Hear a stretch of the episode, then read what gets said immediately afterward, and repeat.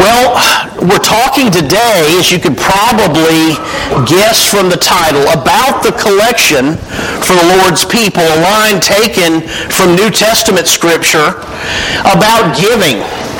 And so we are talking about giving today. This afternoon we'll gather at 5 o'clock and we will have an opportunity to practice our giving. Uh, different kind of giving, right? It's We're going to be able to give candy uh, to kids. And I hope some of you are willing to give candy to, I don't know, say a preacher who might happen upon the trunk or the back of your vehicle and ask if you have any of those mini Snickers or mini Twix. Um, because they they bring ever so temporary joy to my life. But nonetheless, um, I love how we are able to take something. You know, we talk sometimes. Sometimes we gather here and you hear me use that word pagan, right? Because we talk about how uh, the children of Israel often turned from God and turned toward worshiping uh, pagan gods. And so I love how we are able to take something that has pagan roots and able to celebrate it in a way that we bring it from darkness into light. And it's a gathering in which we can have fun with it and we can show the love of Jesus, you know, here in a church parking lot. And so I, I love that we can take something that might have had certain origins and we can give it bring it into the light of love and it has a completely different and innocent meaning uh, to us and so that is something that we're going to have an opportunity to do today at 5 o'clock, as you've already heard this morning. And so hope you're able to join us this evening and uh, bring those crock pots full of uh, chili or soup or whatever and those finger foods. And we're going to have a great time this evening. And yes, there will be a little form of giving. I remember years ago, I worked for a radio station and I had... Uh, I had a, a, boss who told me, he said, here's some money out of petty cash, uh, go buy candy for the Christmas parade. And so I took the money and I went to Walmart and I bought copious amounts of candy for our Christmas parade because we put our station vehicles in the parade and tossed candy out the window. I was looking forward to my first year, my first Christmas with the company, looking forward to it. And he, I come back, he said, where's my change? I said, there is no change. I said, uh, he said, what did you buy? And I said, well, I bought, you know, and of course, what did I buy? I bought Snickers and I bought Reese's and I bought, you know, he wanted me to buy peppermints. now, y'all know, in a parade, people are not going to bend over to pick up a peppermint, right?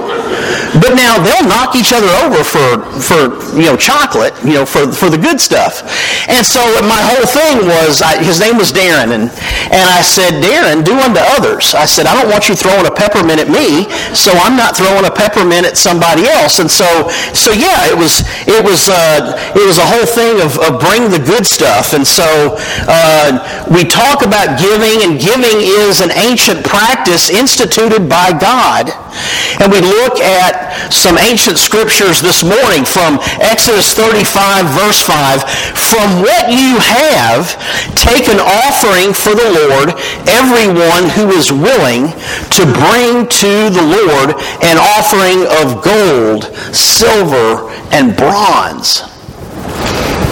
Now notice what it says there, that opening, that first introductory phrase there of that sentence from what you have. Where did it come from, church family? We've given our lives over to God, haven't we? If we count ourselves among the body of Christ as children of God, among the body of believers, we gave our life away, didn't we? We died to our old self, and our life now belongs to God. And so don't we look at everything that we have as something that comes from God? Isn't it true that, yes, we, we can work hard for what we have. But isn't it God that gives us the ability to work hard for what we have? If you're able to get out of bed in the morning unaided, if you're able to go to work, because there are some people who cannot do that. And so praise God for the abilities that he's given us. Praise God if you've got a good work ethic. Praise God for the people that he has put in your life that were either an example of a good work ethic or maybe the people that you've witnessed that you've said, that's not the way to do it. I'm going to do it a better way. And so regardless of whether you were taught good work habits or you noticed and observed some bad work habits. If you are someone who is willing to go and work hard, praise God that you have that work ethic instilled in you however it came about.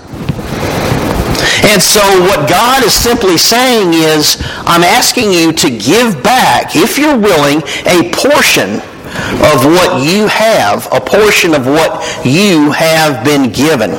And so I want us to look at, at Leviticus 27. These are the closing verses of uh, the, the book of Leviticus a tithe of everything from the land, whether grain from the soil or fruit from the trees, belongs to the Lord.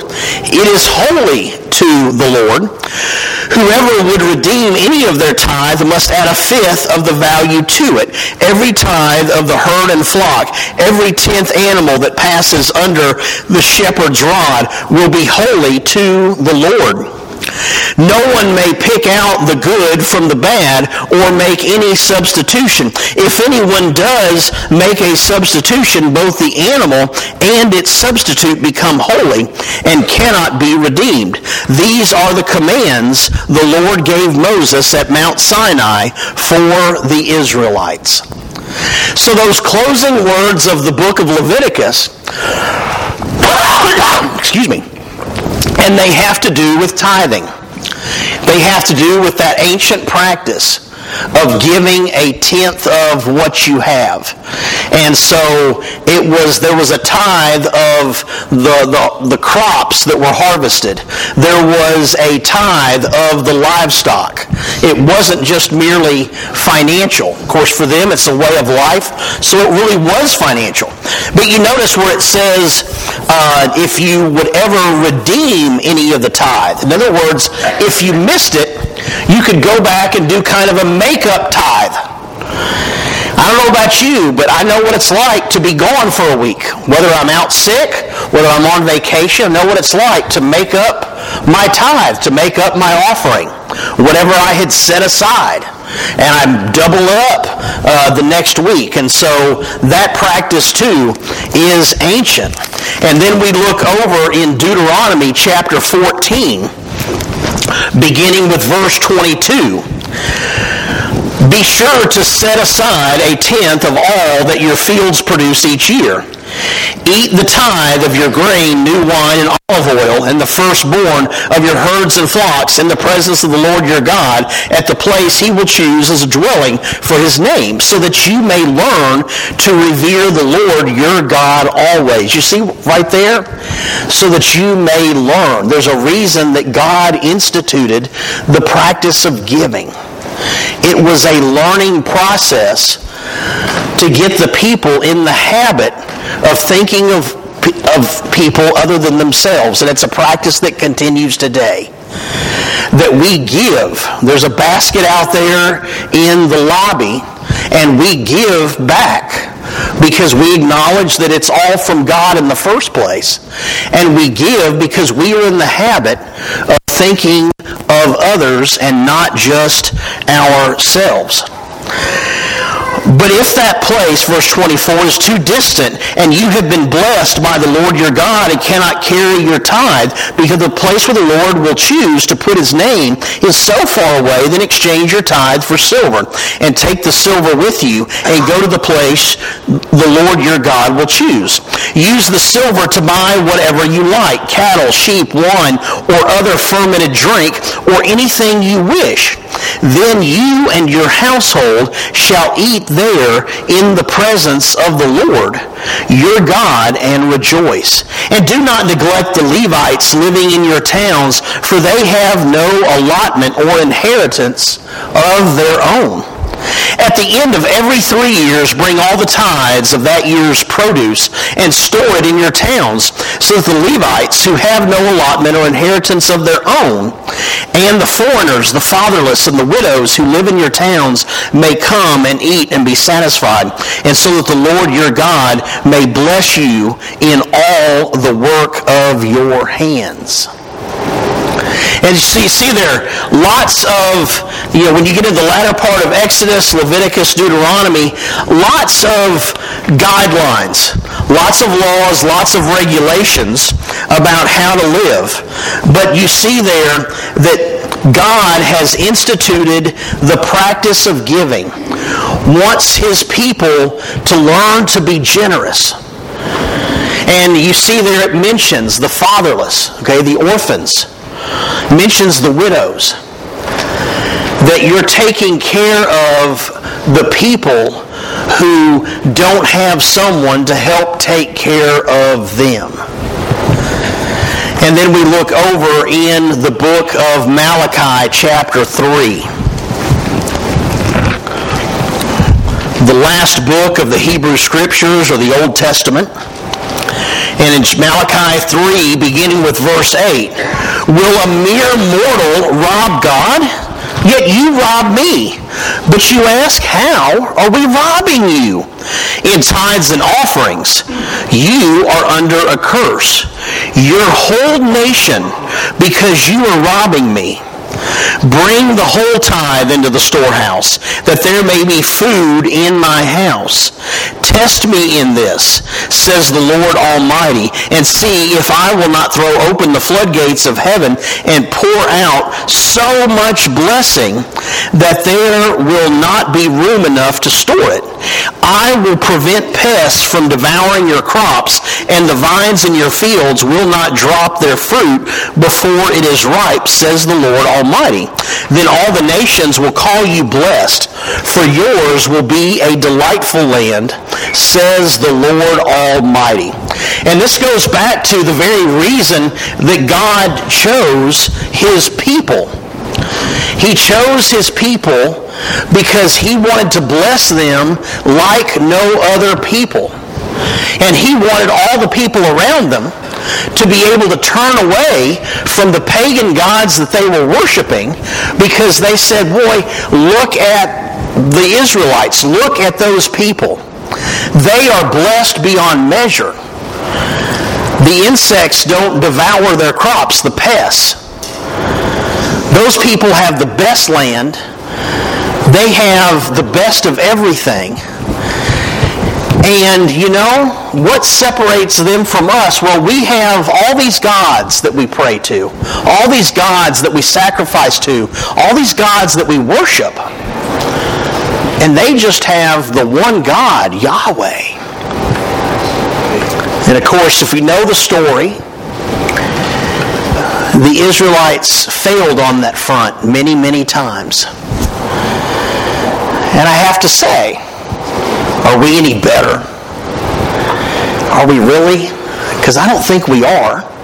In our individual lives, we fall short, don't we? What do we say here? On our best day, we are sinners saved by grace. And so, yeah, we too fall short. But God is saying, you know, you rob me when you don't give back what portion I've asked you to give back. Now, I have to kind of issue the caveat here. Because Malachi 3, I think, is one of those places where oh, some preachers today kind of develop what we would call a gospel of prosperity or a health and wealth gospel. That if you give, then God is going to bless you. Now, I will say yes, that's true. If we are givers, If we are faithful to God, He's going to bless us. He's not going to bless us with mansions and yachts and, you know, $50,000 vacations. No. And anybody who tells you that that's what Malachi 3 is saying, I believe is sorely mistaken. But I can say this. I've tried to be a faithful giver for most of my adult life. I've told the story before, and I'll tell it again today. Haven't preached on giving in over a year. And I know some of you arrived today and you said, oh, lucky us.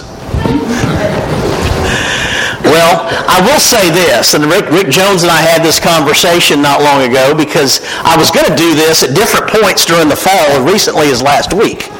And I thought, you know what? The idea of folks sitting at their house churches talking about giving uh, is, is not maybe the best subject for our house church gatherings. So I chose it on a time when our house churches are not going to meet. So uh, there is that consideration. And this is not an appeal to give more simply because the coffers are bare. I look at the board back there and I'm reminded that this church, this body, has been giving well of late. And I applaud you for that. So this has nothing to do with being a reactionary message to something that is failing here. Not at all. Nowhere close. But it's simply to remind us of why God asks us to give back. So that we are in the habit of thinking others and not just ourselves. So that we support what goes on here within this body, the ministries that this body undertakes. And if you ever wonder where does the money go, what ministries do we support, ask me or one of the shepherds. We'll be happy to discuss that with you. And, you know, just this week, we were able to pay for a room for the night for a woman and her elderly mother who needed a place to stay. I think that's money well spent. The person who owns the motel gives churches a deal, 50 bucks. And so that is $50 well spent of the Lord's money, I believe. Serving someone in the name of Christ. And we do that in many, many different ways. But God wants us to be thinking of others and not just ourselves. He wants us to be acknowledging that what we have is a gift from Him. And I can tell you that years ago when Stacy and I were doing our taxes and we looked at our itemized list and we looked at what we were giving and I said, you know, we have not been the kind of stewards that we need to be. And so from that point forward, and I don't remember how long ago that was. That was probably some at least 20 plus years ago. We made a more conscious effort to be better stewards with what God has given us. It took intentionality on our part within our household. And I can tell you this I know what it's like to need help. And whether it's financial help or any other kind of help, God has always seen that I have that, that my family has what we need. So no, living in a mansion, I can't tell you what that's like. You know, uh, the, the I've, biggest boat I've ever been on, yeah, I was on a cruise ship once. It's, it's very different than traveling on a luxury yacht, I can tell you that. But I do know what it's like to be blessed. I do know what it's like to have enough and to even have some extra. If you look at Luke chapter 3, when John the Baptist is preaching at the Jordan and people say, well, what should we do?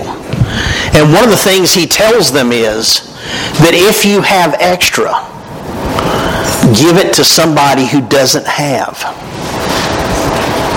Of all the things he could have told them right there, he says, here's one thing you do. One thing that start acting like you're different from everybody else.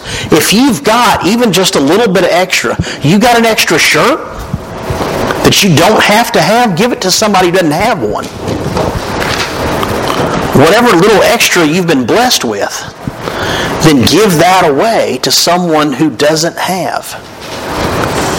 And that's this ancient practice of giving and looking at others who might be in need, considering others more than we consider ourselves. Now, you might wonder why all this time in the Old Testament? Why not? You know, because the New Testament doesn't say a whole lot about the practice of giving. In the Old Testament, they had the temple. We get to the New Testament, and yeah, the temple is still standing. At least it would be until the year AD 70. But there are needs that arise and there are contributions. And so in 1 Corinthians 16, it begins with these two verses. Now about the collection for God's people, do what I told the Galatian churches to do.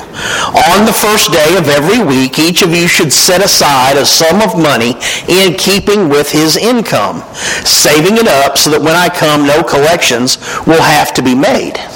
So Paul is looking forward to arriving in Corinth again Paul is saying, you know, it'll be great that when you, uh, when I arrive, we don't need to worry about this stuff because you all have been in this practice of giving on the first day of the week and your contribution, like I told the Galatians, is sent to a place that has a genuine need. And of course, we still do what is set, described here in verse 2, don't we? First day of every week, we set aside a sum of money in keeping with his income. No specific percentage is mentioned, but in keeping means proportional. When you get a raise or you get a new job and you're making more, then you give more. When you clear some hurdles financially that might have hindered your giving once upon a time and you're able to give more, then you give more. Proportional with your income something that you have to decide between you and God what is right. And it goes beyond just financial. Dusty Baker had a 19-year career in Major League Baseball. Played uh, for the Dodgers. Went to three World Series, won one World Series ring uh, with, uh, with the Los Angeles Dodgers. Uh, I think he won, uh, was a two-time All-Star, won a couple of Silver Slugger Awards, won at least one Gold Glove for his fielding ability. You might be saying, well, Greg, why do you need to give us his resume? Uh, why not just tell us that Dusty Baker was a baseball player? Well, here's why. Because as I've just described, he wasn't just any baseball player. Now, there are plenty of guys that have won more World Series or won more Gold Gloves or been to the All-Star game more times than twice in a career. But to be able to play in the major leagues for 19 years says something about your ability. Very few people that aspire to make that level of, of that sport actually get there. And many of them that do only have the staying power to stay five, eight, ten years maybe. And then injuries or lack of ability keep them from playing longer. So to play 19 years says something about good fortune with your health for one thing, but also your ability to play the game at a high level for a long time. But then he goes on to be a manager and manages five different teams in Major League Baseball. All five of those teams, while he was their skipper, won their division at some point and made it to the postseason, made it to the playoffs. It's one thing to do it for one team, two teams. He did it with five different teams. Finally, last year, winning that long-awaited World Series trophy with the Houston Astros. that just this week, Dusty Baker said, I'm done. He walked away from the game. But in doing so, he said something that caught my attention. And yes, I've noticed that this is the third sermon in a row in which I've used a sports analogy. Uh, I didn't plan to do it this week, but I thought this was so appropriate with what we're talking about. But in his departure from the game, he said, I appreciate my career, but there is something missing. What's missing? Not a gold glove, not a silver slugger, and not a trip to the All-Star game not a World Series ring as a player or as a manager. That's quite a career. 74 years old and finally deciding, okay, this is time to hang it up. But he says there's something missing. And he said, I need to find a way to give back. And he said in that interview, he said, I don't know yet what it's going to look like. He said, I don't know if it's working with youth in an underprivileged area. He said, I have no idea. He said, but I pray that I find it.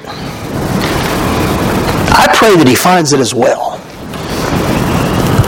Because after all that career, he still says there's something missing.